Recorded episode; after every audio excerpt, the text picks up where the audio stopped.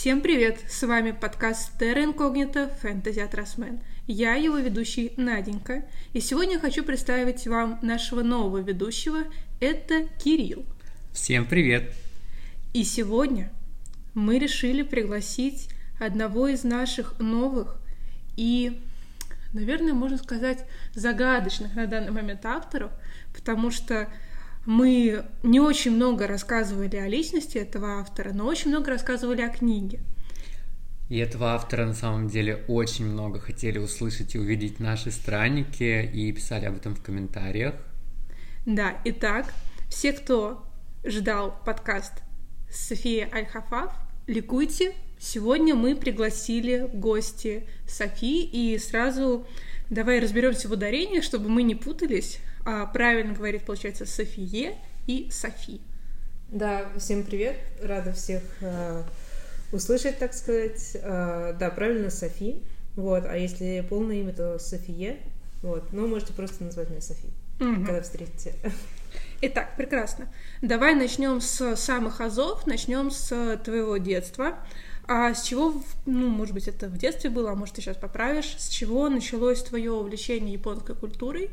Что стало вот этой вот отправной точкой того, что ты загорелась настолько, что это изучаешь, в этом стиле рисуешь, mm-hmm. подхватываешь стиль текста? Да. Ну, с, с детства я как бы не увлекалась Японией совсем. Я начала увлекаться после обучения в Соединенных Штатах Америки. Там мы по проекту работали сначала с DreamWorks, потом с Cartoon Network. И там был такой анимационный сериал, ну, он был раньше очень популярный, «Самурай Джек», Дженди Тарковский. Mm-hmm. Вот, и, соответственно, мы связались, ну, так случ... сошлись обстоятельства, что мы познакомились с людьми, и дошло до того, что я работала над сценариями, ну, там сценарии были некоторых эпизодов и сценарии комиксов, которые я для них делала. Вот, и, в принципе, с этого началось. Плюс потом я начала работать в... Ну, я по образованию вообще маркетолог-экономист. Вот, я начала работать в исследовательской компании, и вот по исследованиям международной, да? Вот, и по исследованиям я работала очень много с японскими корпорациями, которые, не буду произносить названия, но они занимаются профессиональной фототехникой, например, видео и так далее. И вот там очень было много японцев. В принципе, мне их культура очень нравилась. И для того, чтобы делать, ну, хороший бизнес в России, да, ты должен понимать культуру очень глубоко. Плюс, если ты работаешь по анимационному сериалу, то ты тоже должен изучать культуру от и до, чтобы не допускать, не допускать каких-то ошибок. Естественно, там были какие-то правки, сделанные на там, американскую культуру, на целевую аудиторию, да, но, в принципе, нужно знать историю очень хорошо было. И вот таким образом я вот десять лет где-то изучала историю Японии. Вот, но это шестнадцатый век, вот с десятого по шестнадцатый век, а там уже семнадцатый век там менее интересно, потому что вот эти вот войны, они были в шестнадцатом веке. Uh-huh. А в девятнадцатом веке, ну, в Японии уже там все изменилось, да, самурая больше не стал. Вот, поэтому именно этот период, там с десятого по шестнадцатый век, я знаю достаточно хорошо. Ну, если вкратце, то я изучала историю Японии вот для проекта. А потом уже пришла идея после всех проектов, после того, как это все закончилось, потому что там, если есть финансирование, проект продолжается, если нет, то как бы все, да.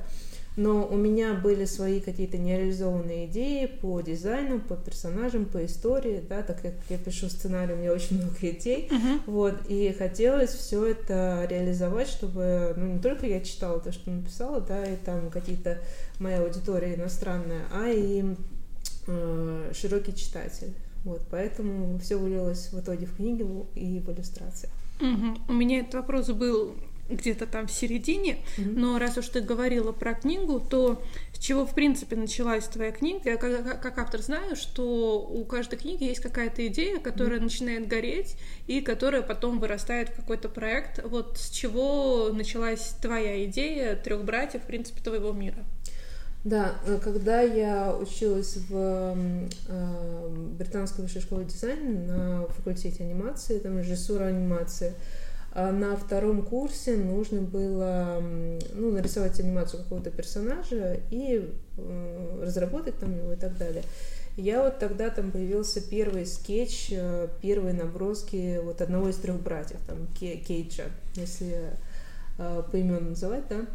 Вот, я тогда нарисовала его бег, там где-то вот в первых постах можно еще увидеть [S2] Uh-huh. [S1] Вот гифку с бегом, вот, и, в принципе, потом написала короткие части на английском языке, но это была вот первая такая проба, так сказать, потому что сценарии от писательства все-таки отличаются, uh-huh. потому что там еще есть действия, там еще ты смотришь, как камера будет двигаться, но там все вкратце, да, там есть определенные ритмы в сценарии. Uh-huh.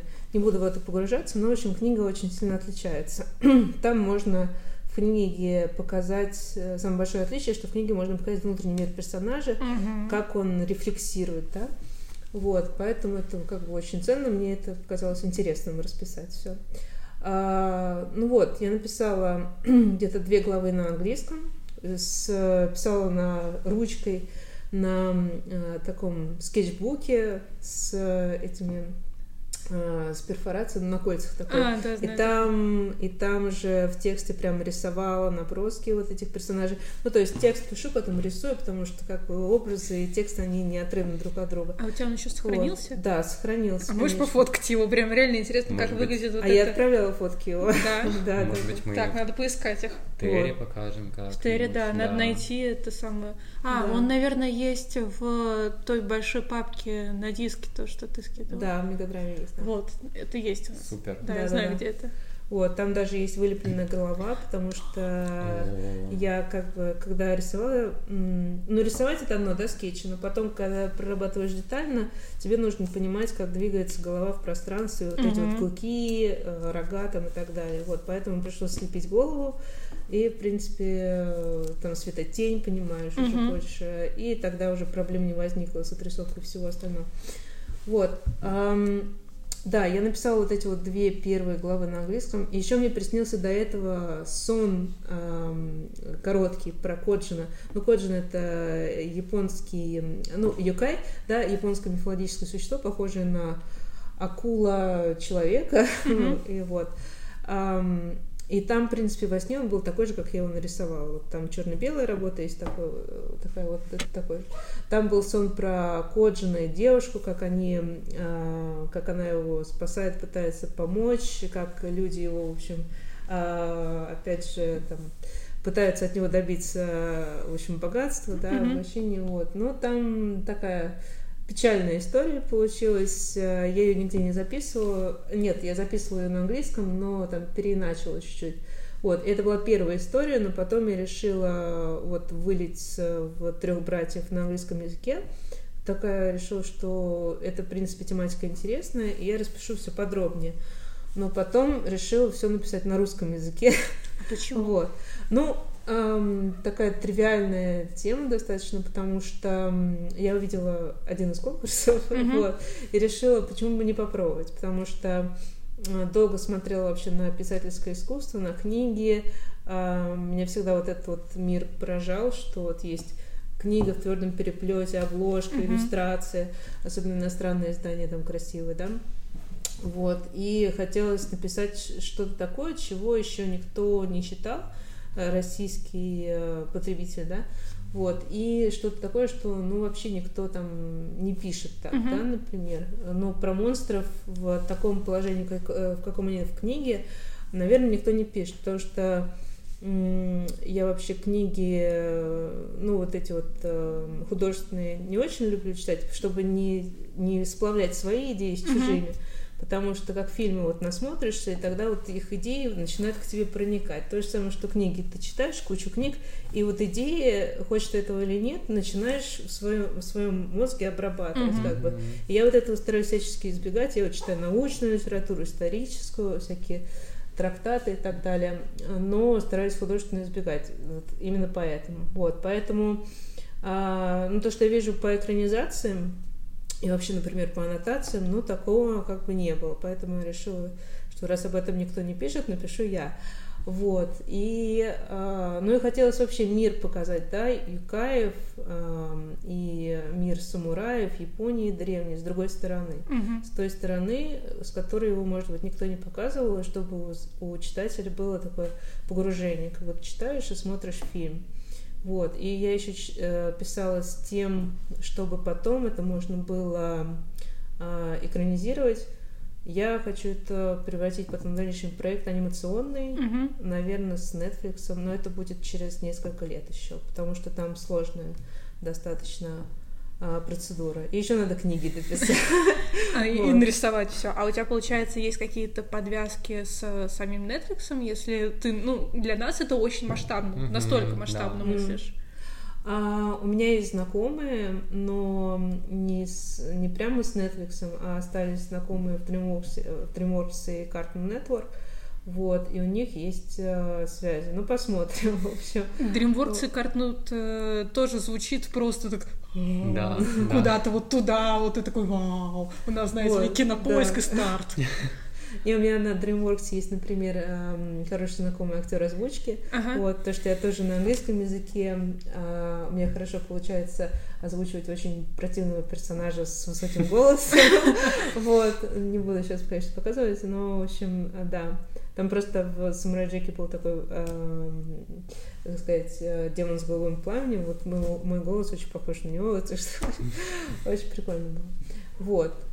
Не, вообще мне это всегда актеров, творческих людей вот на студиях меня очень привлекает. И, конечно mm-hmm. же, вершиной это будет стать ну, реализация анимационного сериала, mm-hmm. потому что это совершенно другой процесс, и охват аудитории, он, конечно, будет выше, и yeah. это все все-таки визуализируется и в цветах и так далее. То, что книга — это как бы начало. История, она представляет э, зрителю, да, что может быть, ну, контекст дает, да, а анимация, это уже ты показываешь, вот, как оно на самом деле у тебя в голове, mm-hmm. как вот сцены, как это все выглядит, цвета и так далее.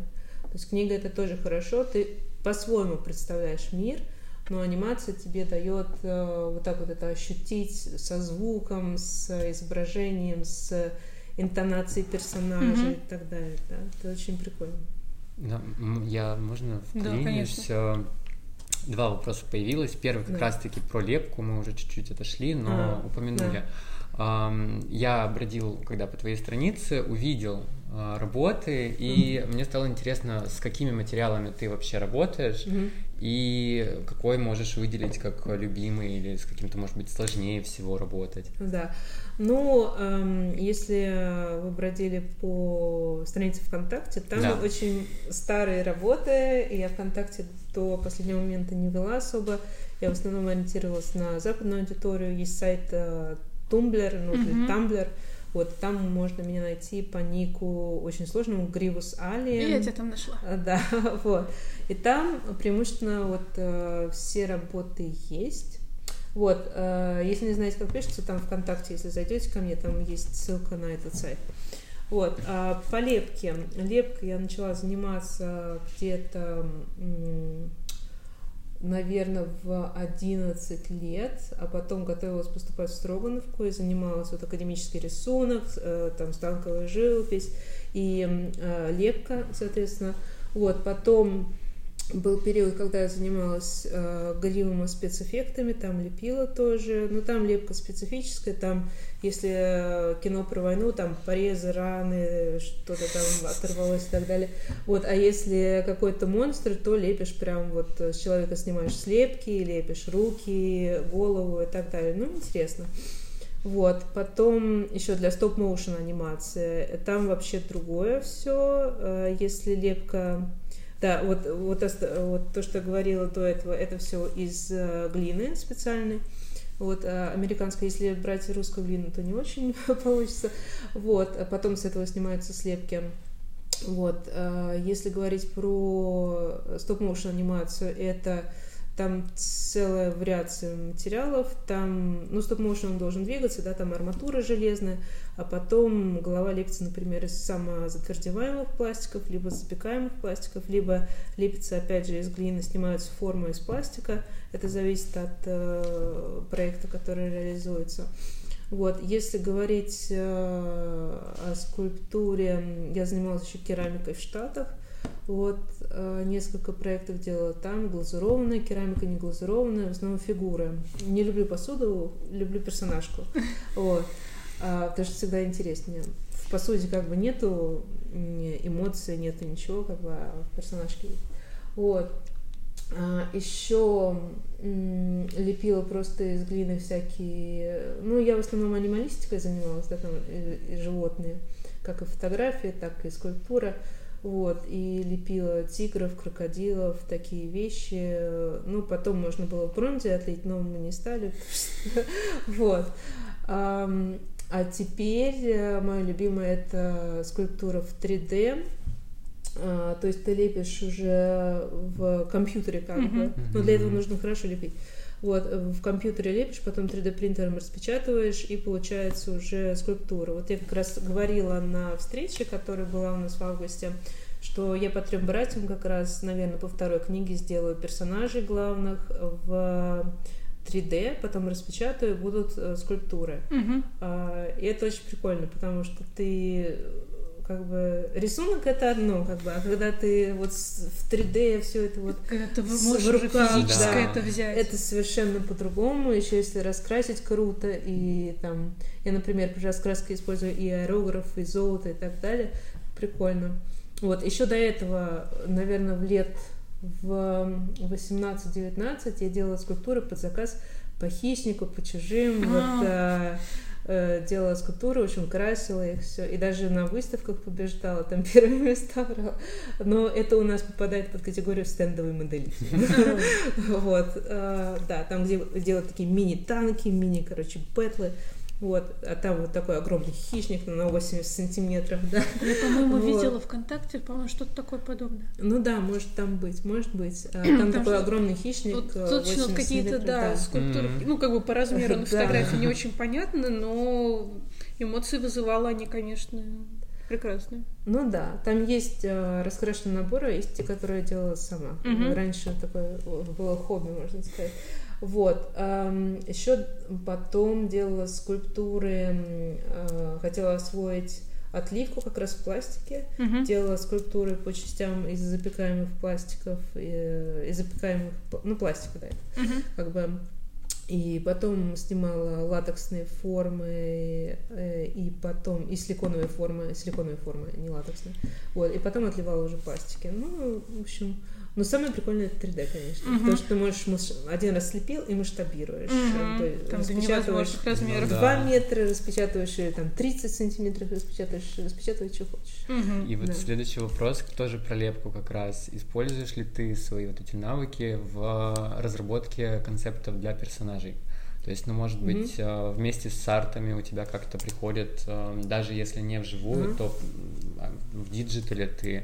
разрабатываешь какой-то три дэ-макет, смотришь, добавляешь, убираешь, а. визуализируешь. Ну, для книги три дэ-макетов я еще не делала, но повторюсь, сделала. Вот. Еще вот сейчас я работаю над следующей книгой, над, короче, которая будет после второго.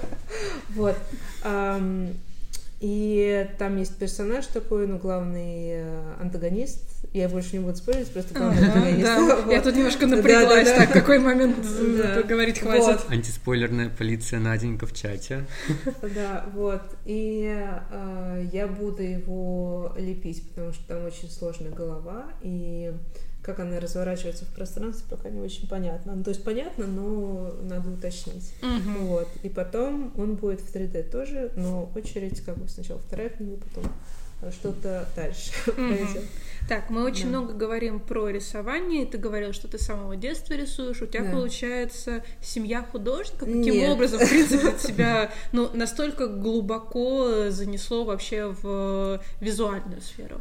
Ну, в моей семье художников как таковых нету. Ну, бабушка искусствовед. Uh-huh. Вот. Но она общалась там с художниками, и дома очень много всяких старинных вещей, антиквариата. Вот. И были всегда книги по искусству, может, из-за этого. Вот. У меня по материнской линии... Ну, вообще, моя мама русская, да? а папа из э, Ирака. Вот, поэтому такая фамилия, поэтому такая... вот. А по маминой линии там никого нету, ну, из художественного, uh-huh. вот, а по папиной там достаточно много. А мой дядя, он музыкант-композитор, я, в принципе, тоже играю на пианино, сочиняю свои вещи. Могу потом выложить что-то, если интересно. Даже вот. Вот каждый раз мне кажется, что ну, мы про Софи уже знаем все, да. И открывается что-то новое, и ты такой, так, да, самом... вопросы, больше вопросов. На самом деле, когда мы готовили «Птеродактиль», ну, мое знакомство началось в этот момент, и Надя прислала мне финальную версию ответов.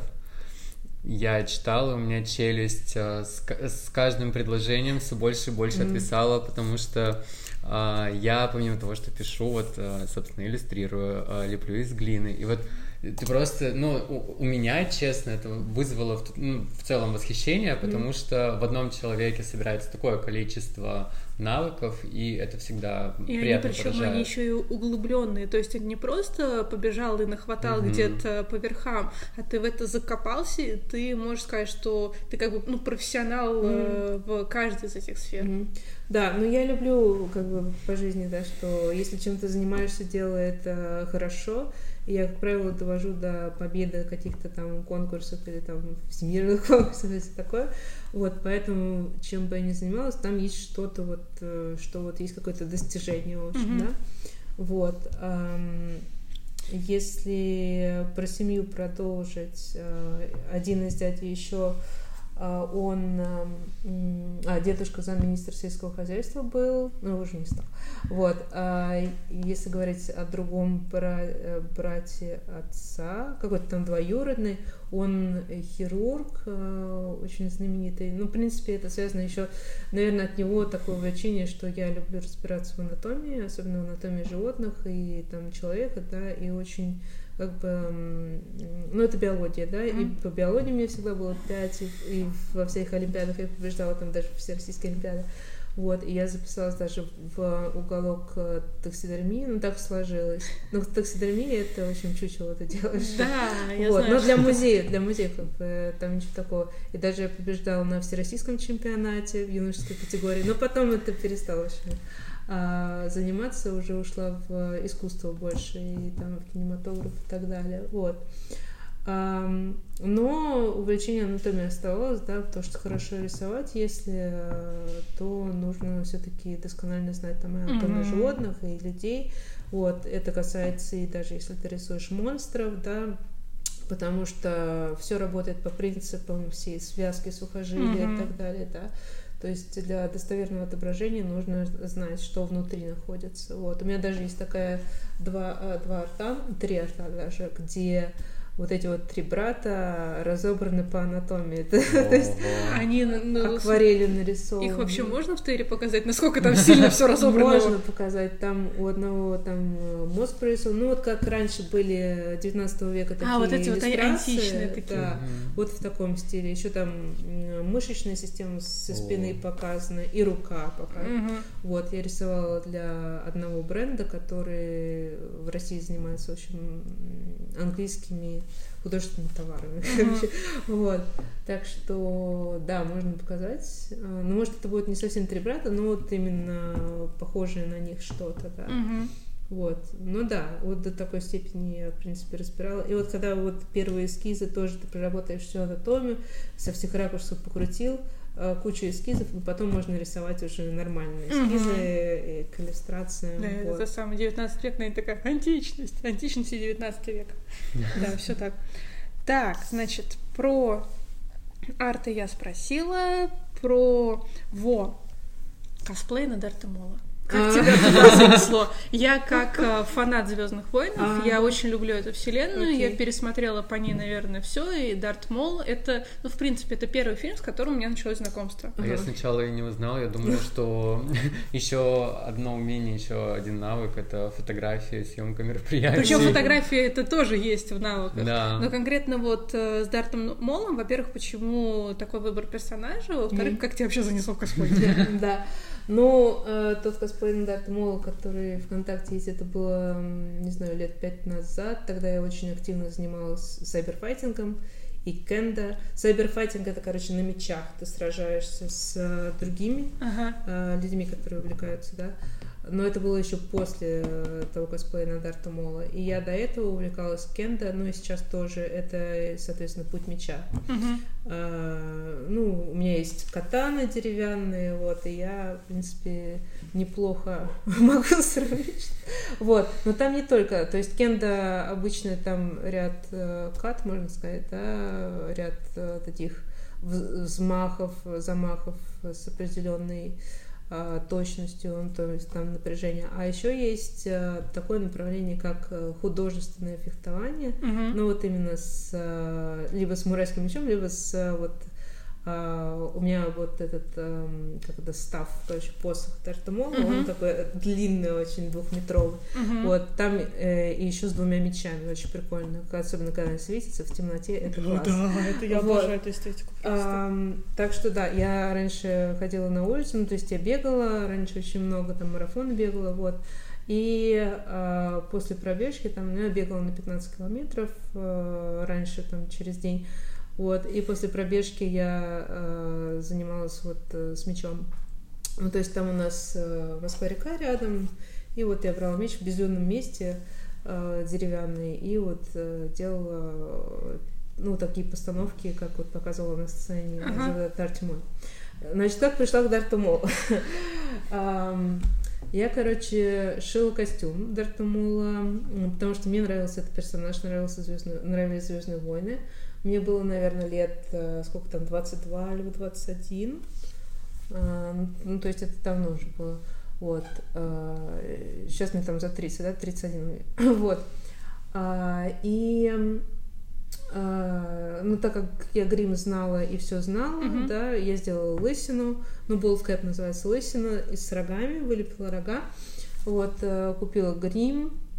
Потому что тот грим, который у меня был в Штатах, но его нельзя провозить было, можно было только там чуть, немного, но, в общем, это не то. Вот, купила здесь все, пришла на конвент какой-то там, просто там был конкурс косплея, короче, mm-hmm. я в туалет, ну, там были гримерки, в гримерке это все занимает нанести где-то полтора часа. А, вот, потом я укладывалась в час, но это реально долго, потому что ты должен вот эти все, а, во-первых, а, ну я была ра- раньше как бы в лучшей форме, да, но, во-первых, ты надеваешь на себя, ну, не почти что корсет, но как бы Дарт Мол же мужик, ага. вот, так что... Сбрую вот эту да. на себя нацепить. Вот, а, чтобы как бы было все плоско, вот, и...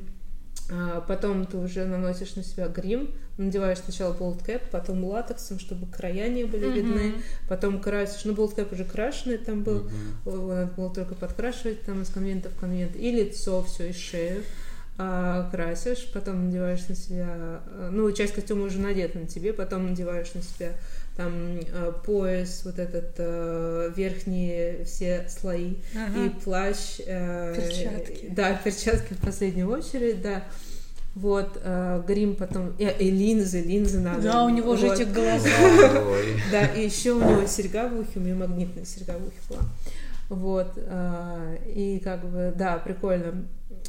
Но у меня был, короче, там один из самых лучших костюмов. И такая, там были уголок с ребятами по «Звездным войнам». Ну, типа там есть а, эти а, клоны, там джедаи, а, там да, все да, такое. Да. Ну и такой ситх. Я такая, ребята, вы что? Они так, там пятьсот первый легион. пятьсот первый легион — это официальный легион «Звездных войн», которых, который официально одобрен Lucasfilm, mm-hmm. LucasArts. Вот, а сейчас Дисней. Mm-hmm. вот. Я говорю, а как к вам попасть, там, и так далее. Они говорят, о, конечно, давай, давай, ну, потому что прикольно выглядело. Вот, э, в итоге, там, после доработок некоторых костюмов, там, через э, месяц меня приняли пятьсот первый регион, и, в общем, я там с ними потом ездила на всякие конвенты, э, мы выступали, у нас были выступления, в общем, когда я там м- душила принцессу Лею, ну, в общем, да, у меня такой еще плащ был, когда я по сцене, в общем, ну, вот это вот меч, и там у меня вообще целое выступление было, такой плащ огромный, короче, развеивается, прыгает. Вот, это было очень прикольно. Такая аудитория, там, не знаю, две тысячи человек стоят, такие вау! Ну, но это было, короче, очень прикольно. Вот, если видеозапись посмотреть, и, наверное, они есть еще где-то. Вот. Ну, в общем, да, я ездила и в Питер, и в Москве были, очень прикольно. И даже мы ездили на премьеру «Звездных войн», там всякие звезды подходили mm-hmm. фоткаться, ну, в общем, такое. Вот. Ну, потом, когда «Звездные войны» приобрел Дисней, и когда началась штамповка... Давай не будем о грустном. Я разочаровалась. Да, я, давай не будем о грустном. Я ушла из э, косплея, и освободилось время для творчества. Но это была очень прикольная вещь. Это звучит есть, очень круто. У меня до сих пор есть костюм. Поэтому, если вы никогда не были на конвентах и никогда не косплеили, не обязательно по «Звездным войнам», то это очень прикольная вещь. А если еще будете гримом учиться пользоваться, да, то это вообще шикарно. Ну, то есть для молодежной аудитории это вообще супер круто. Да. То ну, есть эмоции конвент... эти да. ничем не заменишь. На конвентах я была, да. но именно как косплеем я не занималась, потому что у меня все мои мысли про косплей, они, ну, как бы не подходят, например, под мой скилл, я такое да. точно не сделаю. А, еще прикол, сейчас скажу. Один раз, короче, там в Питере как раз было... Я, я уже покрасилась, как бы, э, и еще там пришел один чувак, который тоже под Дартмола. Угу. Э, и мы с ним договорились, что я его крашу. Ну и, короче, в мужском туалете я крашу этого парня. Естественно, все думают, что я мужик. Вот. Там не было просто гримерки, они были заняты. Ну, это огромный какой-то конвент-холл был в Питере, вот. Не помню, как называется. И, в общем, там можно зайти, ну, такая огромная, в общем, там комната. Вот, и такие все, Дарт Мол красит Дарт Мол. Ну, почти там прикол, короче, все ржали. Вот, но фотки получились тоже прикольные, то есть не помешало то, что у нас было.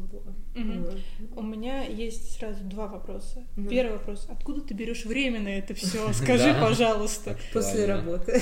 Вот просто вот, как ты сказал... Я сегодня, да, мы когда заговорили... Про количество твоих увлечений, я говорю, мне кажется, что у Софии просто есть подписка на премиум «Жизнь», где, я не знаю, тридцать часов в сутки, плюс дается какой-то безлимит еще. Mm. Ага. Не, ну, секрет в том, что я не занимаюсь всем вот э, подряд и одновременно, да, я выбираю какие-то э, вещи, вот, и потом, если я занималась раньше чем-то, это не значит, что я занимаюсь этим сейчас, mm-hmm. но навык, естественно, остался, mm-hmm. да, профессиональный. То есть я сейчас занимаюсь вот там дайвингом, подводной охотой, профессиональной фотографией, иллюстрацией, скульптурой, три дэ, анимацией. Уже закончилась, она продолжает перечислять. Писательством, да, ну и плюс работа, вот. Да, ну еще игра. Вот, и, кстати, из музыкальных инструментов я еще играю на тайка, это японские барабаны такие огромные. Очень прикольно. Ребят, если вы чувствуете себя бесполезным с каждой минутой все больше, знайте, что вы такие не одни. Я плюсую, я просто вот... Моя челюсть, она где-то вот ушла куда-то там вот под полочку и такая, не-не-не, я не вернусь, тебе ее поднимать замучаешься. И мой второй вопрос был про то, каким образом ты попала в Америку. А, да. Ну, короче, я там была несколько раз. Первый раз это был с университетом. На третий год можно было по программе, там было одно место в Штаты. Uh-huh. Я попала в университет Северной Айовы, но я выиграла это место. Соответственно, попала там на э, программу там, международный маркетинг и так далее. Вот, этот университет был огромный, как город. Uh-huh. Вот, и там был, можно было взять э, два непрофильных предмета. Я как раз взяла керамику, я взяла э, металлическую скульптуру. Ну, это там сварка и так далее. Угу. Вот. Там делали крутые вещи мы. Вот. И это в Айове было там семь месяцев обучения. Там я подружилась с огромным количеством человек. Там еще была студенческая выставка, на которой я и познакомилась с двадцатым веком Фокса. Потом там пошло-поехало. Вот, потому что там можно было показать свои разработки. Ну, я всегда любила рисовать монстров, фантастику и mm-hmm. так далее, но там понравилось, мы стали с ним сотрудничать на девелопменте и на дизайне. Вот, это была первая вещь. Там можно было, в принципе, остаться. То есть мне говорили в студенческом совете, что... Я даже карточку себе сделала, как у них социальная... Ну да, social security card. Вот, и там можно было остаться, но тогда бы я не получила диплом российский, то есть у меня же четвертый год еще был, а потом еще магистратура, вот. Поэтому я решила все-таки вернуться в Россию и закончить образование, но тогда можно было как-то остаться. Правда, не знаю, как тогда сложилась бы моя жизнь, но, в общем, вот так вот. Вот, а потом уже, когда я достаточно много проработала, уже вот закончила университет, потом еще четыре года работала на исследовательскую компанию немецкую, вот, я решила, ну, опять поехать в Штаты, вот, решила попробовать, ну, может, там получится остаться, как бы, но э, я там прожила, ну, примерно восемь-девять месяцев в Сан-Франциско. Там был, кстати, я жила в китайском районе, там три километра от него японский район, я туда очень часто ходила, вот, и ездила в Лос-Анджелес еще на, в студии вот эти вот своим mm-hmm. знакомым, вот как раз. Ну, в общем, без шансов. Если у тебя что-то нет такого супер выдающегося, ты не Нобелевский лауреат какой-нибудь, или если ты не подаешь на какой-то там беженец и так далее, что тебе все не нравится, то это без шансов. И то беженцев там, наверное, скорее всего, не примут. Там можно было остаться нелегально работать, но в Нью-Йорке, но если тебя поймают, там закроют тебе черной меткой твой паспорт, никогда больше в жизни в Америку не попадешь. Вот, так что э, не получилось. Там можно поехать по супер каким-то навыкам, специальностям. Если, например, вот для аниматора, да, например, ты должен победить в каких-то куче международных фестивалей, ты должен доказать, что тебя высоко ценят в твоей стране, кучу рецензий, чуть ли не одобрение там, там государственного аппарата и так далее. Но с Россией, скорее всего, это не прокатит, а сейчас ты подавно. Вот. Um, так что, да, поэтому я вместо Штатов uh, планирую Канаду. В общем, в Канаде там все гораздо проще. И с точки зрения анимации, если в Америке это больше коммерческие проекты, на которыми ты работаешь, то есть чужие персонажи, чужие сценарии, mm-hmm. все чужое, делай, короче. Вот, то в Канаде можно свои проекты реализовывать. Вот так же, как делает Netflix, там вот э, анимация более развита, да, тебе могут дать грант на твой проект, или, если идея понравится на питчинге, да, то ты можешь реализовать свою анимационную задумку, и вот Канада — это авторская анимация, а США — это коммерческая анимация. И вот, если... То ли ты, то ли кто-то еще говорил, что со своим проектом невозможно прийти в тот же самый Дисней, потому что у них лет на десять уже есть все план. Все расписано, да. да. Да, все расписано. И потом, если даже твой проект попал в план, его могут в любой момент закрыть, потому mm-hmm. что план могут пересмотреть. Mm-hmm. Так, э, у меня есть знакомые художники, которые работали над э, там, «Братец Медведь», «Brother Bear». «Братец Медвежонок» у нас «Братец переведён. Медвежонок», да, окей. Вот, и э, у него были несколько проектов, там было все проработано, весь дизайн был проработан, даже пилот сняли, mm-hmm. там, ну, на несколько минут снимают пилот. Нет, не реализовали проект, и вот даже у Дженди Тарковский был «Папай», э, по-моему, проект, но его тоже не реализовали, хотя даже три дэ-модели подготовили, и все. То есть у него взяли, например, «Отель Трансильвания», он пошел в серии, а «Папай» так и не пошел, вот. Так что, ну, вот он сейчас нормально реализует свои творческие проекты, я считаю. Ну, вообще Америка — это такая, получается, мясорубка, и конкуренция жуткая просто. Там дело в том, что в основном в индустрии, там в анимации, в кино работают выпускники э, одного из университетов, где вот работают все, кто из него вышел, там работают потом в Дисней, в DreamWorks и mm-hmm. CalArts называется. Но обучение в CalArts прям... никто не потянет. Ну, то есть я просчитала, сколько мне нужно лет потом работать, чтобы оплатить это обучение. То есть там, например, триста тысяч долларов в год. Я такая, ну нет, еще проживание плюс. Mm-hmm. Вот. И, и обучение шесть лет. Я такая, ну, триста умножить на шесть. Mm-hmm. Да. Ну, получится, всю жизнь придется работать. Но если в Штатах работать, то, конечно, можно отработать за полжизни свое обучение. Вот. А если здесь, то, наверное, как бы... Здесь только если ты вытащишь какой-нибудь очень золотой билет. Да. И то тебе их нужно два. Это факт. Так. Мы сейчас, значит, перейдем непосредственно к книге, mm-hmm. но есть еще такой вопрос про твою, получается, спортивную рыбалку. Или а, как? Подводная охота. Подводная охота, потому да. что как мы ее только не назвали. Спортивная рыбалка, ну что-то там, а вот дайвинг, Кирилл был ближе всего на тему mm. дайвинга. Mm. А, как ты начала заниматься этим, mm. и ты сказала, что ты до сих пор этим занимаешься, да. куда ты катаешься, чтобы этим заниматься? Ну сейчас в Крым, но не в этом году. Вот, значит, я вообще каждый год... Меня на все лето родители увозили на море. Uh-huh. Когда, по-моему, до семи лет мы каждый год ездили в Крым, и там проводили по три-четыре месяца. И там, в принципе, я научилась и плавать, но это вот с двух лет, можно сказать. Вот, и нырять, и там мне показали, наверное, лет в семь, как охотиться с рогаткой. Ну, uh-huh. рогатка, она такая подводная, короче, uh-huh. с травой. И да, но там еще как бы я плаванием занималась, вот спортивным плаванием второй разряд, мастер спорта по плаванию, вот. Капец, ты просто хочешь вот взять вот так вот стол прокинулся словами, да ну, а все идти. Я уже ничему не удивляюсь. Вот. Ну да, раньше я как бы очень много плавала, вот. Сейчас тоже, кстати, начала плавать, через день хожу в бассейн.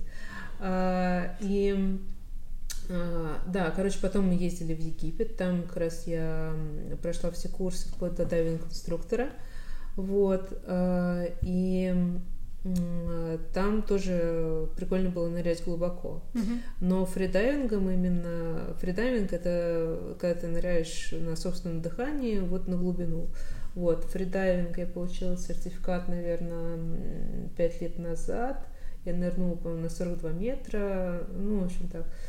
Вот. А подводная охота — это слияние, как бы, да, то есть ты ныряешь э, на глубину, ну, понятно, что не на сорок два, на сорок два можно нырнуть там один раз в день, то, чтобы потом будет проблем, вот, если подводная охота, то в основном там ныряешь на двадцать, на пятнадцать, ну, и там ну, можно много раз нырять, в общем, ты ныряешь на собственном дыхании, у тебя есть арбалет, некоторые используют пневматическое оружие, но я его не люблю, потому что несчастные случаи бывают, и, в общем... нужно все-таки на собственных силах все делать. Uh-huh. Вот, поэтому у меня есть арбалет, он такой двухметровый где-то, но ну, если с этим со стержнем снять. Вот, да, огромный. И там натягиваешь эти тяжи резиновые, ну, очень как бы сильные руки должны быть, чтобы натянуть. Вот, натягиваешь, ныряешь и выслеживаешь рыбу. Вот, в принципе, я охотилась в Турции, Греции и в Крыму в основном. Вот, ну, ныряешь и выслеживаешь рыбу, да, там иногда с фонарем, иногда вот ночная охота, mm-hmm. очень прикольно. Вот, э, иногда в шторм бывает, э, ну, в шторм желательно, конечно, не плавать, но иногда вот приходится. Ну, в общем, да, это такое увлечение, там можно не только на флору, фауну подводную посмотреть, да, но еще что-то там. Причем я рыбу сама не ем. Отдаю родителям. Это так, вот. Хобби. А, да, ну, в общем, прикольно такой это вот, как э, это азарт. Кошка на даче мышку поймала, приносит, типа, я есть не буду, это вам. Да. Вот, ну, охота, процесс. А ты, получается, именно по южному направлению, а на север с этими целями не каталась? А, нет, не каталась, но там же... Не знаю, на север ты какие страны имеешь в виду? Не страны. У нас же есть там вот это вот Белое море, Охотское море, там тоже а, есть нет, вот это вот. Нет, потому что в Крыму у меня есть несколько излюбленных мест с прозрачной водой, uh-huh. потому что не везде в Крыму сейчас есть рыба, uh-huh. и там в большинстве мест такая муть, если там какие-то волны, то там есть муть. Да. Вот. А у меня есть несколько мест, вот, которые я люблю, там вот кристально чистая вода, uh-huh. рыбы такие плавают, стаями такие зубари, там, например, uh-huh. рыба-зубарь, у нее вот открываешь и зубы, как у человека, например. Вот, а ночью такие скорпены, как эти морские ерши, такие величиной с полруки, да, там такие. Вот, так что прикольно. Там еще есть угри маленькие, это очень прикольно. Для суши горбыли. Вот, горбыли есть огромные, кефали большие, вот, так что там рыбы очень много. А вот горбыль это что? Потому что для меня горбыль это такие доски, из которых потом фестиваль строят. Нет, горбыли это есть светлые горбыли, есть темные горбыли, они такие рыбы, ну, как бы у нас нету похожих рыб в акваториях, поэтому, ну, как это писать, такая, как носатая чуть-чуть рыба, которая формой похожа на карпа, но с очень мелкой чешуей mm. и с белым брюхом, вот. Но они бывают большие, да, достаточно, то есть там два-три килограмма, пять килограмм бывают. Но это если повезет, они очень редко бывают. А вот фото, кефают. Которое ты мне скидывала, там что? Кирилл нашел фотографию горбыля, и у меня сразу картинка. На фото, на фото как раз темный горбыль, и там еще что-то висит, зеленух, по-моему, но зеленух ага. я не стреляю больше, потому что родители говорят, что они противные на вкус, вот. Но они водоросли едят и камни, в общем, понятно. Ну вот. Да, на камнях какой вкус. Да, скорпионы, говорят, вкусные, потому что они хищники, вот. Еще иногда, например, в шторм я собираю крабов, там огромные крабы, ныряю за мидиями, и там есть иногда устрицы, вот. Но это нужно глубоко нырять, чтобы сорвать вот большие мидии, там, с... Пол, с, этой, с пол руки, вот с пол ладони имеется uh-huh. в виду, вот, даже больше ладони, ну то есть больше половины ладони, вот, ну в общем, да, прикольно, ну я люблю, да, вот, еще, еще там есть э, скаты, но скатов я не стреляю, скатов можно просто погладить. Вот. Скатов погладить, о господи. Да. Нам как будто о какой-то другой жизни рассказывают, да. Ну серьезно, ну блин, не, это очень, очень классно. Советую. А ты как себя больше чувствуешь? Человек моря, человек гор, человек суши? Да, человек моря точно. Это видно по книге, или давайте мы уже перейдем наконец да. к, к да. самой книге, потому что мы тут уже целый час рассказываем угу. про твою жизнь, ну это безумно интересно. Это очень интересно, да. Вот, а как много из своей жизни эмоций ты положила в текст? Ну, все, наверное. То есть, когда я пишу, я стараюсь э, представлять себя персонажем, о котором я пишу, да, вот э, если наложить э, э, на меня какого-то персонажа, я буду думать, как он, как бы, и э, прогнозировать, как он, например, анализировать какие-то события, как он, да, э, там, представлять, что будет дальше. В принципе, я хотела как раз показать красоту, например, природы, красоту моря, да, то есть первая книга, она такая морская, да, она сказать. Очень вторая, морская. Вторая книга не морская, вот, а, ну, я как раз а, так сложилось, что и по элементам получилось расписать, то есть там первая о, о море, о воде, вторая о чем-то другом, и третья еще о чем-то. Ну, мы, вот. Кстати, говорили про вторую. Название. Вторая там вулканы, mm-hmm, да, да, то есть три брата и повелители вулканов, там огонь, огненная стихия, вулканы. Вулканы мне тоже очень нравятся, вот, такая, как бы, ну, можно сказать, недра земли, да, выплескиваются на поверхность, mm-hmm. вот, и это как бы самое ближайшее, когда мы можем приблизиться к ядру земли, то есть это же как бы магма и так далее, mm-hmm. природный такой. Ну, мощь э, невероятная. Я, конечно, на вулканах еще не была, я только видела э, передачи, ну, на действующих вулканах да не была, вот, э, только видела передачи, и вот э, их мощь, конечно, потрясает. Вот, я хочу как раз на вулканы съездить э, в Японию, ну, не на действующие, там, на, так, спящие, так скажем, mm-hmm. да, вот, на действующие, конечно. Вот, э, опасно слишком, наверное, из-за вулканических бомб. Я вообще не удивлюсь, если однажды да, где-нибудь да, да. там в Инстаграме, который сейчас у нас запрещен экстремистской метой и так далее, а... мы, мы встретим фотографии. Сафи. Да, я, Сафи такая, камень, лава. И ты да, такой, да, да. я ничему больше не удивляюсь, давай, жги. Ну, в смысле, ну, ты поняла. Да, ну и в принципе персонажи, вот этот вот э, там в книге э, один из главных действующих там антагонистов, да, это морской дракон, говорите, mm-hmm. э, ну там он, его и в японской мифологии зовут э, Рюдзин, да, Рюдзин, э, дракон, типа повелитель морей, вот, э, и э, там Рю это дракон, Дзин, Джин или Дзин это божество, да, uh-huh. они до сих пор, ну как бы вот все юкай, которые там описаны, большинство из них, они до сих пор в каком-то, э, от какой-то части японцы им поклоняются, либо приносят какие-то дары, да, потому что в Японии, даже если это был плохой демон, плохой персонаж, или если был хороший, то все равно ему нужно поклоняться. Почему плохому там поклоняются или приносят дары? Например, на горе Оэ был огромный они, ну, демон. Вот. Соответственно, его обезглавили, но потом его голову положили там в храм, вот она там хранится, типа, ну и каждый год ему, в общем, приносят дары, чтобы он не восстал из мертвых и начал всех, в общем, мстить всем. Вот. А так они говорят, что вот его душа успокоилась, и вот он видит, что о нем заботятся, о нем не забыли, значит, все будет хорошо. Ну, во всяком случае, у людей, которые это делают. Вот. Хорошим, понятно, там, например, у Рюдзина просит дождей, хорошего урожая, да, там, потому что если ты можешь там дракону что-то дать, он увидит, что ты такой щедрый, значит, можно отплатить тебе тем же.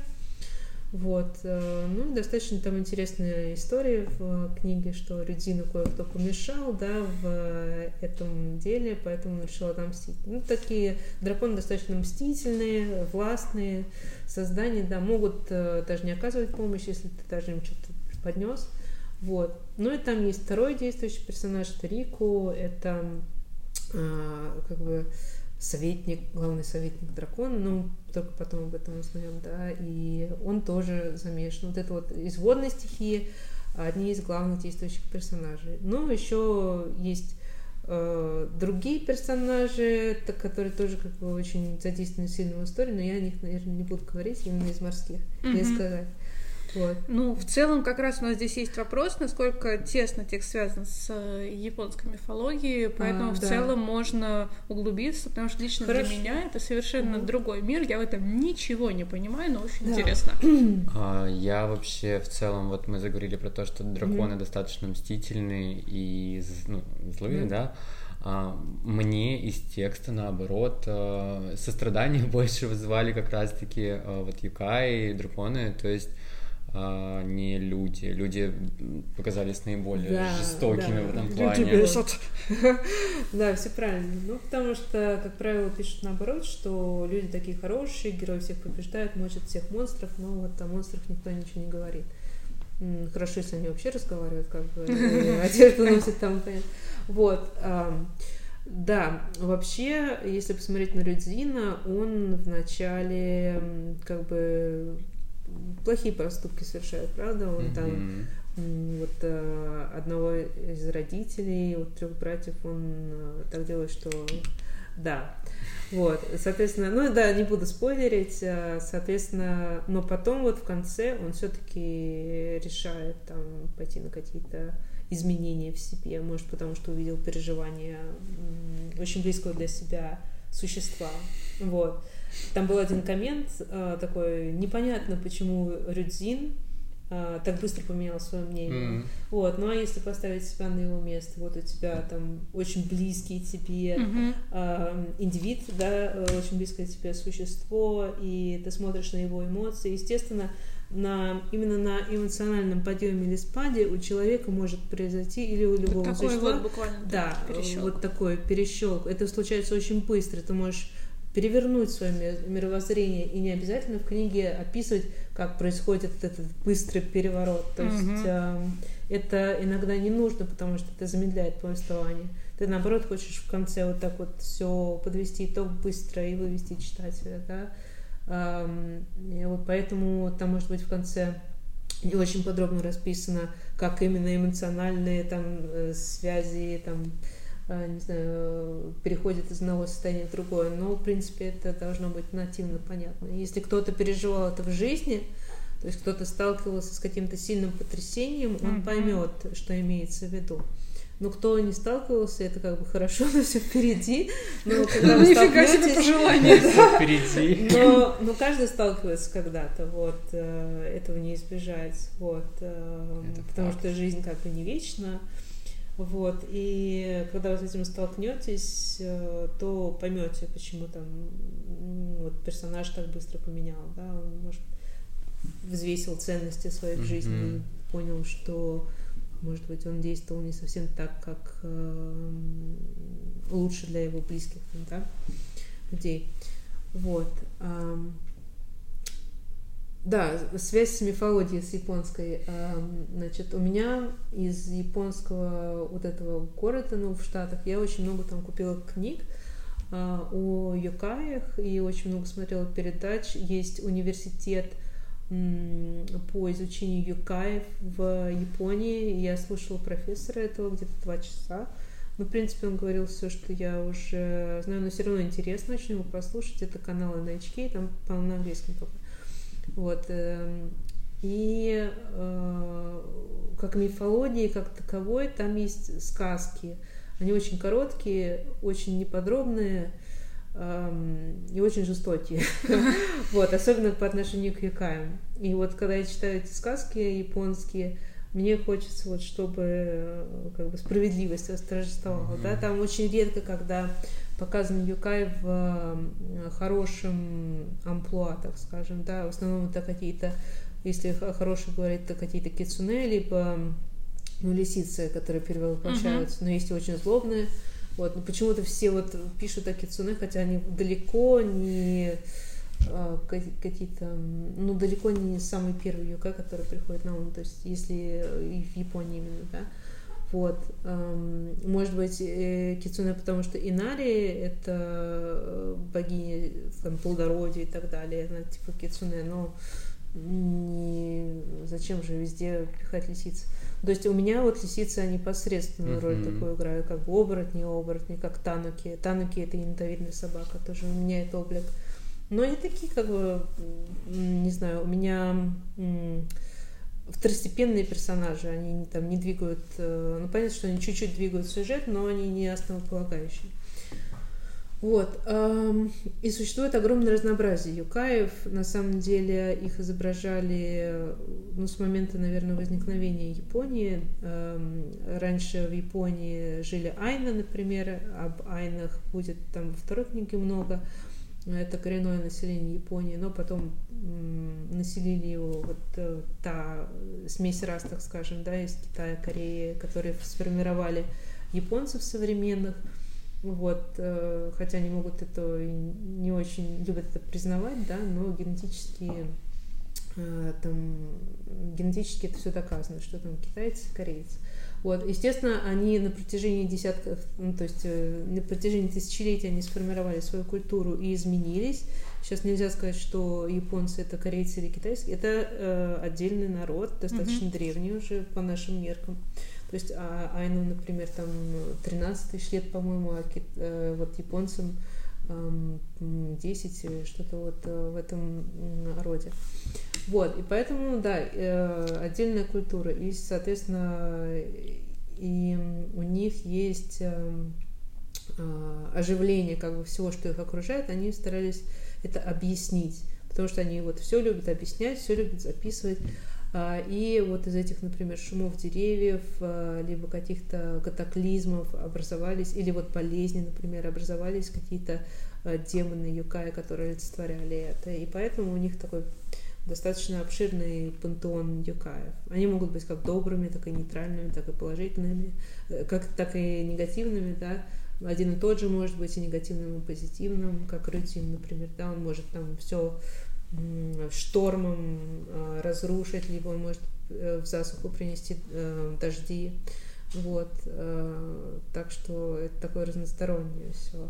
Эм, да, некоторые легенды, например, есть легенда, например, о Кодзине, что вот он плачет, и когда его слезы касаются пола, да, твердого чего-то, ну, естественно, и, и не в воде, uh-huh. вот, а, тогда они превращаются в рубины. Вот, а, была такая история, одна вот маленькая сказочка, а, все, больше ничего о Кодзине нету, но там, в общем, и, и жаль, да, потому что есть какие-то отдельные такие отрывчатые сказки, и э, больше нигде ничего не написано. И вообще книг по юкаям, по японским, их можно сосчитать по пальцам. А mm-hmm. те, которые вышли в России, там все написано, ну, достаточно, как бы, очень поверхностно. И часть из этого не соответствует действительности. То есть ты просто читаешь из первоисточника, да, там, вот этот вот университет юкаев, это все... огромные там тексты книги, которые... Ну, там нет картинок, там только текст, да, и ты читаешь про века и про возникновение. Но, к сожалению, в России пока не вышло такой книги, которая описывала. Тут какая-то коммерческая такая... коммерческий налет, да, mm-hmm. какие-то юкай-монстры, вот что-то слышали там. Даже сейчас вышла какая-то книга, ну и то как бы с налетом современной культуры, я бы не сказала, что ее стоит читать. Вот если стоит читать, вот на книге на английском языке, если знаете английский язык, то набирайте юкай, и, и там будет очень много книг, mm-hmm. и иллюстрации очень интересные, старинные. Книга, вот. Которая вышла, это то, что вышло у мифа. Розовая такая. Да, японская мифология, да. Что-то там такое. Да. Но, к сожалению, все поверхностно, и ну, если прям ничего нет, то да, можно, это может быть лучше из того, что есть, если прям ничего нету. Но все-таки лучше читать вот первоисточники на английском языке, набирайте. Скорее на японском тогда, уж если первоисточники. Ну, просто японский гораздо сложнее, чем английский. Это да. У нас в школах английский больше преподается, чем угу. японский. Японский вообще не преподается. Вот, и потом, если на уровне там катакана и хирогана, очень сложно все-таки. И... Даша японский язык учила. Даша — это моя подруга внезапно да. для слушателей, mm-hmm. когда я внезапно вспомнила про свою подругу. И она стала рассказывать также несколько, по-моему, еще алфавитов. Ну, катакана, хирогана. Вот. А-а-а. Я в этом ничего не понимаю. Она мне начинает рассказывать, она мне показывает это все. Я такая, чего? И это вот это для меня просто... Это иероглифы. Да, я тоже хотела, может, потом еще научу, научусь, как бы, я тоже хотела учить японский язык, но сейчас пока не хватает времени для а, всего. Внезапно. Момент наступил. Мы все-таки нашли, где это самое, все, полочка закончилась. Да, пока закончилась, может быть, через несколько лет, через два года, но пока не сейчас. Понятно. Так. Uh, у меня возник такой вопрос, uh, насколько сильно изменился дизайн персонажей с uh, первого момента, когда ты стала над ними работать, и вот по сей mm-hmm. день, и тут uh, дальше как бы менялся ли текст, то есть получается mm-hmm. uh, такой двойной вопрос и про текстовую составляющую, и про да. визуальную. И про текстовую составляющую, это как раз-таки вот вдохновившись тем, что многие сейчас замечают, что мы говорили тоже об этом, что текст очень актуален, mm. а, и, ну, собственно, вот, ну, и потом тоже еще mm-hmm. вопросик будет. Да, отвечу сначала про иллюстрации, про дизайн персонажей. Дизайн персонажей, как правило, если я наметила, ну, закончить дизайн какого-то персонажа, да, там... Я его довожу до какого-то ума и заканчиваю. В принципе, я разработала сначала Кейджи и трех братьев, вот, потому что с них я начала писать. То есть первая сцена, которая не написана, это была не та, которая вот первая глава сейчас в книге, а это уже когда там Сарами, принцесса клана Токи, да, она там в лесу встречается с Кейджи и вот это вот все. То есть я пишу не так, как в книге написано. Имеется в виду, что главы не идут глава за главой. Mm-hmm. Вот если у меня сегодня такое настроение, лучше написать под настроение. Да? Если грустно, пиши о грустном. Если весело, пиши о веселом. А, а то будет какая-то фальшь. Вот. И, соответственно, в этих настроениях можно и диалоги э, строить очень хорошо. Иногда приходят на ум какие-то фразы или высказывания персонажей, да, которые очень интересно выглядят, например, и от них можно построить какую-то сцену. Но, конечно, так лучше не делать для всех книг. Лучше все-таки иметь... Э, вот, например, написал вот этот кусок, написал вот этот кусок, потом э, ищешь, как их... Э, соединить, но, ну, естественно, если набрал каких-то там, например, три интересных куска, выстраиваешь уже там всю книгу, всю историю. Это если истории нет, но история все-таки должна быть. Я представляю себе историю как фильм. Если фильм не закончен, то лучше это не снимать, лучше это не писать. Вот.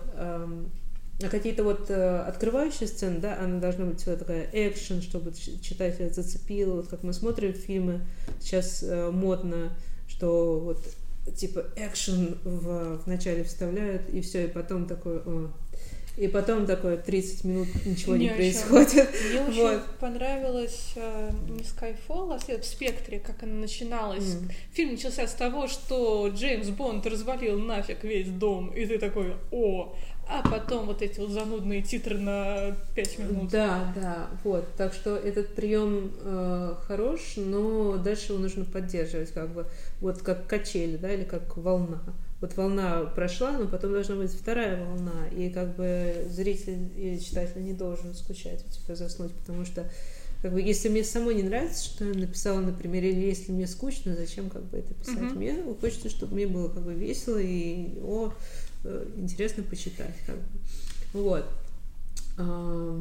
Значит, насчет того, что изменялся текст, mm-hmm. да, текст... в основном не меняется, то есть я не переписываю ничего практически. Это происходит так, например, ну сейчас я более выстроила этот процесс, но раньше это тоже так происходило. Я, например, написала какую-то часть главы, главы у меня долгие, да, там, например, пятьдесят тысяч знаков, ну это с пробелом, вот, или там шестьдесят тысяч, восемьдесят, ну в общем такое, это там один-полтора авторских листа. Uh-huh. Вот. И, соответственно, я, например, вот эту вот треть или какой-то законченный кусок, я его называю именем своим. Вот сейчас, ну, например, не знаю, там, ну, не путь домой, но какое-нибудь там принятие решения, не знаю. Ну, там более поэтические названия, ну, в общем... Но суть в том, что я вот этот кусок даю прочитать э, трем людям, то есть моей маме, моей сестре и э, моей бабушке, uh-huh. вот, и жду от них фидбэк. Вот, я смотрю, им весело или нет, хор- сошли ли шутки, не поняли, э, о чем это, или, например, если грустная сцена, они заплакали или нет, например, или тебе было грустно, тебе было жалко этого персонажа, например, когда он умер, с ним что-то случилось и так далее. В общем, я спрашиваю про их эмоции, но и по мимике тоже можно. И я прошу читать э, вслух, угу. потому что вслух ты, ритмика текста, да. ты э, можешь такие слова найти, и, ты, и такие словосочетания можешь найти, которые как бы написано вроде нормально, но когда читаешь, это так звучит ужасно. Ну, то есть есть такие словосочетания, как бы предлог и слово, которые в тексте написаны нормально. То есть когда читаешь, ну, написано, написано, а если ты произнесешь их, то получится ужасно. Угу, не то есть они, э, да, меняют свое значение, как бы ты такой думаешь, что нет. Вот, э, вот эти моменты исправляются. Еще, например, по структуре тела, текста ты сразу можешь сказать, что плавно-неплавно, ты, говоришь, ты такой говоришь, мне не нравится, это вообще ужасно, как бы, или надо все это, надо что-то перестроить, вставить какие-то диалоги, диалог изменить, либо вставить какую-то экшн-сцену, слишком затянутую и так далее. Вот на этом моменте как раз все правки и mm-hmm. вносятся, потому что у тебя, ты только что это придумал, да, то есть ты только что это написал, сразу получил фидбэк, и лучше, пока ты все у тебя в памяти, это все и подправить. Вот. Но с опытом правок становится все меньше и меньше, потому что понимаешь уже нравы там своей целевой аудитории, можно сказать, да, там разные возрасты. И, в принципе, понимаешь, что до людей доходит и не доходит, да, какие послания лучше упростить, какие там что-то лучше сократить и так далее. Но еще выстраивается все по ритмике, uh-huh. то есть волнообразно. И, например, во второй книге я переставляла куски э, очень долго, потому что мне не нравилось, как вот они встали. Эм, то, что я написала разрозненные такие вещи. Потом э, моя сестра их там прочитала, помогла вставить, потому что там в одной главе не должно быть каких-то трех пересекающихся линий, потому что три — это перебор, то есть ты следишь за этими персонажами, потом вот эти и вот эти. Если бы это в фильме показывали, то ты такой, эм, зачем следить и зачем мне все это показывают? Ну, то есть лучше какие-то две линии главных гнуть э, по одной главе. Uh-huh. Но две можно следить, потому что две какие-то, два каких-то значимых событий линий, и еще там персонажей много. И это все умножается, и получается э, беспредел. Вот, поэтому три — это перебор прямо. Вот, лучше вот как в кино, там показывают две линии, когда начнут показывать три, четыре, пять линий, ты такой, ну о чем это кино, как бы. Вот, поэтому текст пишется так, то есть кусками, куски перерабатываются, и это потом освобождает от редактуры, в частности, потому что, эм, ну, на моем этапе, да, потому что, ну, когда они все собираются в один текст, потом, естественно, ты читаешь весь текст, ты смотришь, как это читается, там можешь убирать некоторые слова, заменять конструкцию, например, вот это «был», «были», там вот это вот ужасное. Вот, эм, то есть я сейчас пишу, заменяю все эти конструкции, «был» и «были», это как бы, э, да, э, такие больные точки. Вот. А в остальном все классно, ну, то есть мне нравится писать, и это очень интересный процесс, и вот это переписывается все в моменте, когда, ты, когда у тебя ощущение того же дня, когда ты написал, потому mm-hmm. что потом оно пропадает, и ты напишешь какую-то ерунду. Потому что в один день такой солнечный, классная погода, ты напишешь об этом, жара, все такое. А во второй день такой все холодно, и было бы странно, если бы ты писала о жаре во второй день, как, когда холодно. Ну, не знаю, во всяком случае, мне было бы странно, потому что ты не переживаешь того, что пишешь. Вот, и э, чем больше, чем достовернее ты делаешь текст, тем, наверное, интереснее будет читать. Чем больше ты пережил в своей жизни, и какие у тебя эмоции там, может быть, травмы, неприятные события там, mm-hmm. и так далее. Это все отображается и в тексте, и это, может быть, делает его более захватывающим, потому что одно дело теоретические знания, ну, теоретик никогда не напишет так, как практик, поэтому чем больше, чем большим ты занимаешься, тем лучше. Mm-hmm. Для писателя точно. Вот, поэтому как раз и мне всегда интересно все новое, то есть я никогда не скажу нет, вот... Поэтому очень прикольно. Вот, например, я сейчас еду в Рускеалы, сортовала Лавага. Я сейчас завидуюсь просто. Вот, потому что я книжку буду писать про...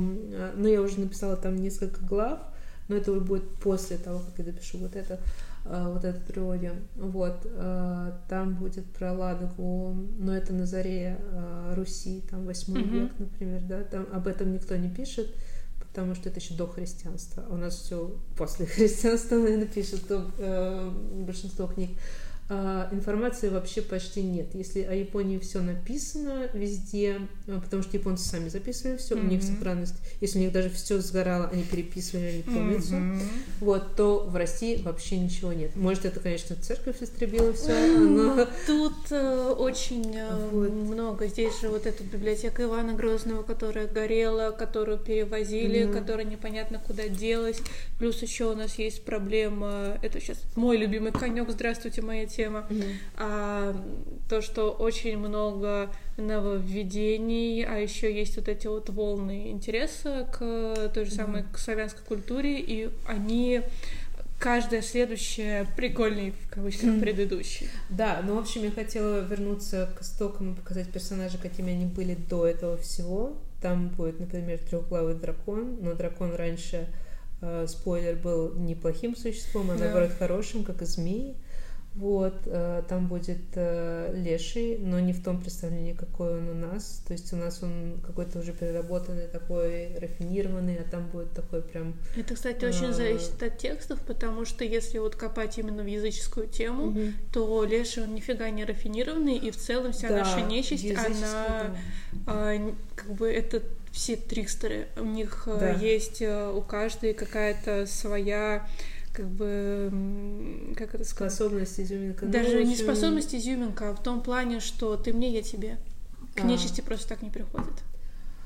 Да, ну, в принципе, вот старые тексты, старые тексты о нечисти, их, наверное, просто не было, не знаю, было отношения, были ритуалы, да. Вот через ритуалы, через сказки, вот. Это вот то, как, наверное, я собираю информацию да. на вот это все. Вот, там язычество, mm-hmm. викинги и скандинавская мифология, там будет переплетение, в общем, скандинавской мифологии и языческой мифологии, и вот на этом еще на фоне возникновения Руси, mm-hmm. да.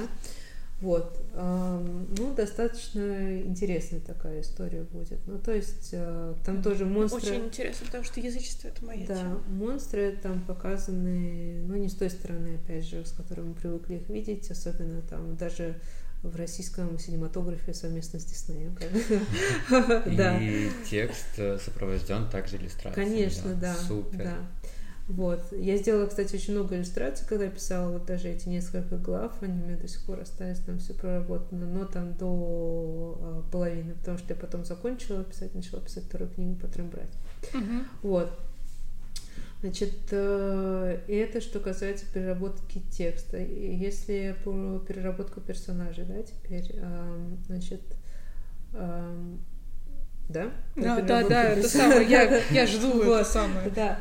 Вот, на самом деле, например, ну, я вот прорабатываю персонажей, и, в принципе, вот три брата, они не очень сильно изменились от того, что я планировала там. Вот я хотела показать вот эти вот выдающиеся там клыки, какая-то помесь между драконом и другим, другими существами, да, там отец у них не дракон, там потом прочитаете. Вот, кстати, отец у них тоже существует в японской мифологии, его зовут Райдзин, то есть это такое божество грома, можно сказать, да? Вот, и, кстати, у Райдзина есть брат Фудзин, это можно прочитать в японской мифологии, вот, но в книге ее не будет пока что. Ну, там, они не братья, кстати, они просто два демона, которых э, заставили заниматься хорошими делами, на самом деле, если почитать мифологию. А, вот, значит, э, насчет других персонажей. А, например, Рику, он, ну, я вот говорю, я представляю какого-то персонажа, делаю эскизы, много-много эскизов во всяких вариациях, потом смотрю, что мне больше нравится, и то, что мне нравится, начинаю прорабатывать, и это длится, там, может длиться несколько дней, например, да, и потом нахожу какой-то э, дизайн нормальный, да, более-менее, и начинаю отрисовывать иллюстрации, рисую в цвете, рисую в графике, смотрю, как это все, ну, смотрится и с другими персонажами, есть, например, ростовая линейка, mm-hmm. ну, как в анимации, да, там должен быть э, персонаж со всех ракурсов, вот, голова со всех ракурсов, повороты и ростовая линейка, он ставится и смотрится, вписывается ли в общую концепцию или нет. Вот, еще под цветовым шкалом, вписывается или нет. Будет смотреться выигрышно или нет. Но так как книги черно-белые иллюстрации, к сожалению, это не, не, нельзя посмотреть, но ну, можно посмотреть мы на... Мы можем сайт. Цветные в Терри выкладывать, mm-hmm. мы выкладываем да, цветные да, в Терри. Да. Вот, а, значит... Так что, ну вот, например, с Хазоши, это четырехглазый демон, Хазоши переводится как «смотрящий во все стороны». Он действительно такой есть, но там у него другой контекст, несколько в японской мифологии или культуре, вот, но он такой вот своеобразный. Хазоши достаточно долго. Потом я вот когда начала, он появился в самом конце практически, то есть его не было запланировано. Я так пишу, и думаю, ну, чего-то не хватает, хотелось бы что-то экшена, хотелось бы... Вот э, мы привыкли, что в конце ничего не происходит, в конце там бэтл с боссом и, и все. Вот, а никаких новых персонажей в конце, как правило, не появляется. Вот. Ну, ты такой ждешь, ну ладно, как бы вот этот прикончит этого, этот его изгонит, как бы все. А, ну, это такое, перебираешь то, что знаешь, потому что читатель перебирает то, что знает. А чего не знает, естественно, я, я и сама не знаю, откуда читать можно. Вот. А, поэтому некоторые персонажи появляются под конец, и это происходит и во второй книге, и в третьей тоже произойдет. В общем, а, да, и Хазоши появился под конец. Ну, естественно, когда персонаж у тебя появляется, ты должен разработать весь его мир, всю его систему от детства, от всех пережитых травм, почему он таким стал, например, с кем он общался, его мировоззрение, ну, все прорабатывается, потому что все-таки внутренний мир, он тоже э, выходит на поверхность в каком-то облике, даже если как бы это там мифологическое существо, демон и так далее, все равно вот эти вот переживания, они должны на чем-то отражаться, даже в там мимике или в чем-то еще, в жестах, в поведении, э, там в комплекции всего такого. То есть э, вот этот персонаж, он вообще там появился за два дня, и потом я сделала, чтобы утвердить там, э, ну, у себя да, в голове э, такую цветную иллюстрацию там с золотом, там можете видеть, наверное, на Тумблере, она еще не выкладывалась, стариком. Вот, но там реально золото фон, вот, и, ну, достаточно интересно, то есть носят доспехи внизу, те нижние доспехи самураев, вот, ну, достаточно интересный такой колоритный персонаж, от него можно ждать чего угодно, например, вот. Так что, да, ну, вот так вот происходит процесс, в принципе, я пишу, могу писать и представлять персонажей, тогда я представляю уже, переношу на бумагу. Либо могу сначала на бумаге нарисовать, mm-hmm. потом уже написать про них. Так, у нас остается четыре минуты. Да. Мне очень хочется спросить еще кучу всего. А, Кирилл, есть ли у тебя какой-нибудь вопрос, на который можно получить mm-hmm. ответ какой-нибудь более сжатый? Я могу чем... коротко ответить. Да, я спрошу опять же про иллюстрации, потому что я не перестану говорить, что для mm-hmm. меня... основным, в том числе восхищением тремя братьями является тот факт, что автор текста и автор иллюстрации — это один и тот же человек. Mm-hmm. И для книг Терры это достаточно нетипичный в хорошем смысле mm-hmm. проект. Да, у нас такого никогда и не да. было, если так. И когда, да, когда и автор сам иллюстрирует свою историю, и когда у нас есть какие-то полосные иллюстрации, mm-hmm. то есть, ну, он выделяется и выделяется в положительном ключе. Вот. И м- я тоже в свое время пытался что-то рисовать, как-то что-то, но это смотреть только если закрытыми глазами и с выключенным светом, ну, то есть лучше не начинать. И поэтому я спрошу еще раз, думаю, ребятам тоже будет интересно mm-hmm. услышать ответ, сколько в среднем времени уходит на одну иллюстрацию? Ну, понятное дело, что вот как-то так нельзя э, прибить, но... Можно сказать. Можно что, сказать, да, так. То, что многие спрашивают, и, и у меня есть... Э, я измеряла, соответственно. Mm-hmm. Есть разные типы иллюстрации. Если графические работы маленькие, которые вы видите в книге, они на самом деле такие маленькие, ну, то есть они там перед главами, некоторые, некоторые там в конце, вот, они, например, час-два часа, в зависимости от количества деталей. Вот, если какие-то более детализированные, зависит от количества деталей тоже. Если вот на странице вот эти вот разные техники еще, да, если вот там есть дракон на троне, вот он был mm-hmm. долго достаточно, это было три дня, ну, по пять часов, то есть пятнадцать часов. То, что там куча деталей. Если говорить о том, что, например, там Кей с Морика, ну, паучье логово, там тоже много деталей, перспективы и все остальное, там еще вот скрытые всякие элементы есть. Это тоже долгая иллюстрация, это, наверное, часов двадцать ушло. А которая mm-hmm. на Форзаце? Знаешь, что на Форзаце она обрезана? Да, это изначально... вообще, это вообще, это вообще быстро, потому что это рисовалось для конкурса эм эс ай. В британской высшей школе дизайна, это был у них конкурс такой, я в нем победила. Кто-то сомневался. Это было за три часа вообще, и это рисовалось мышкой, нет, это рисовалось пером, но перо не было подключено, не было настроено тонкость, вот эта вот ширина линии, да, поэтому там так все криво. Не знаю, оно выглядит очень аутентично. В этом будто бы есть концепция просто тоже своя. Да, ну, короче, если бы я рисовала нормальные ручки, которые... Ну, там просто этот графический планшет, он не соединился с компом, короче, драйверов нет. И поэтому... Я понимаю, что это такое. Я чувствую боль. Вот, и поэтому вот так вот, может, линии при приближении пиксельно могут смотреться, ну, потому что это все как будто мышкой, но пером еще, это ужасно. Вот, но, в общем, да, из тех работ она была нормальная, ну, такая яркая, это, кстати, дракон, перевоплощение, можно сказать, Хазоши, обернувшийся mm. драконом. В этот момент Наденька такая: спойлеры. Спойлеры. Ну, ладно. Но там четыре глаза как раз. Ну да, тут вот, сам да. можно понять. И вот, слава богу, мы пока не сказали, по какой причине это произошло. Mm. Да, нет, mm-hmm. не скажем. Вот. Вот. Значит, если говорить о каких-то более масштабных иллюстрациях, например, акварелью, да, там, например, в Инстаграме, ну или не в Инстаграме, в, в Тумблере можете посмотреть, есть там, например, Алиса в стране чудес, там дракон, на это ушло часов двадцать пять, вот.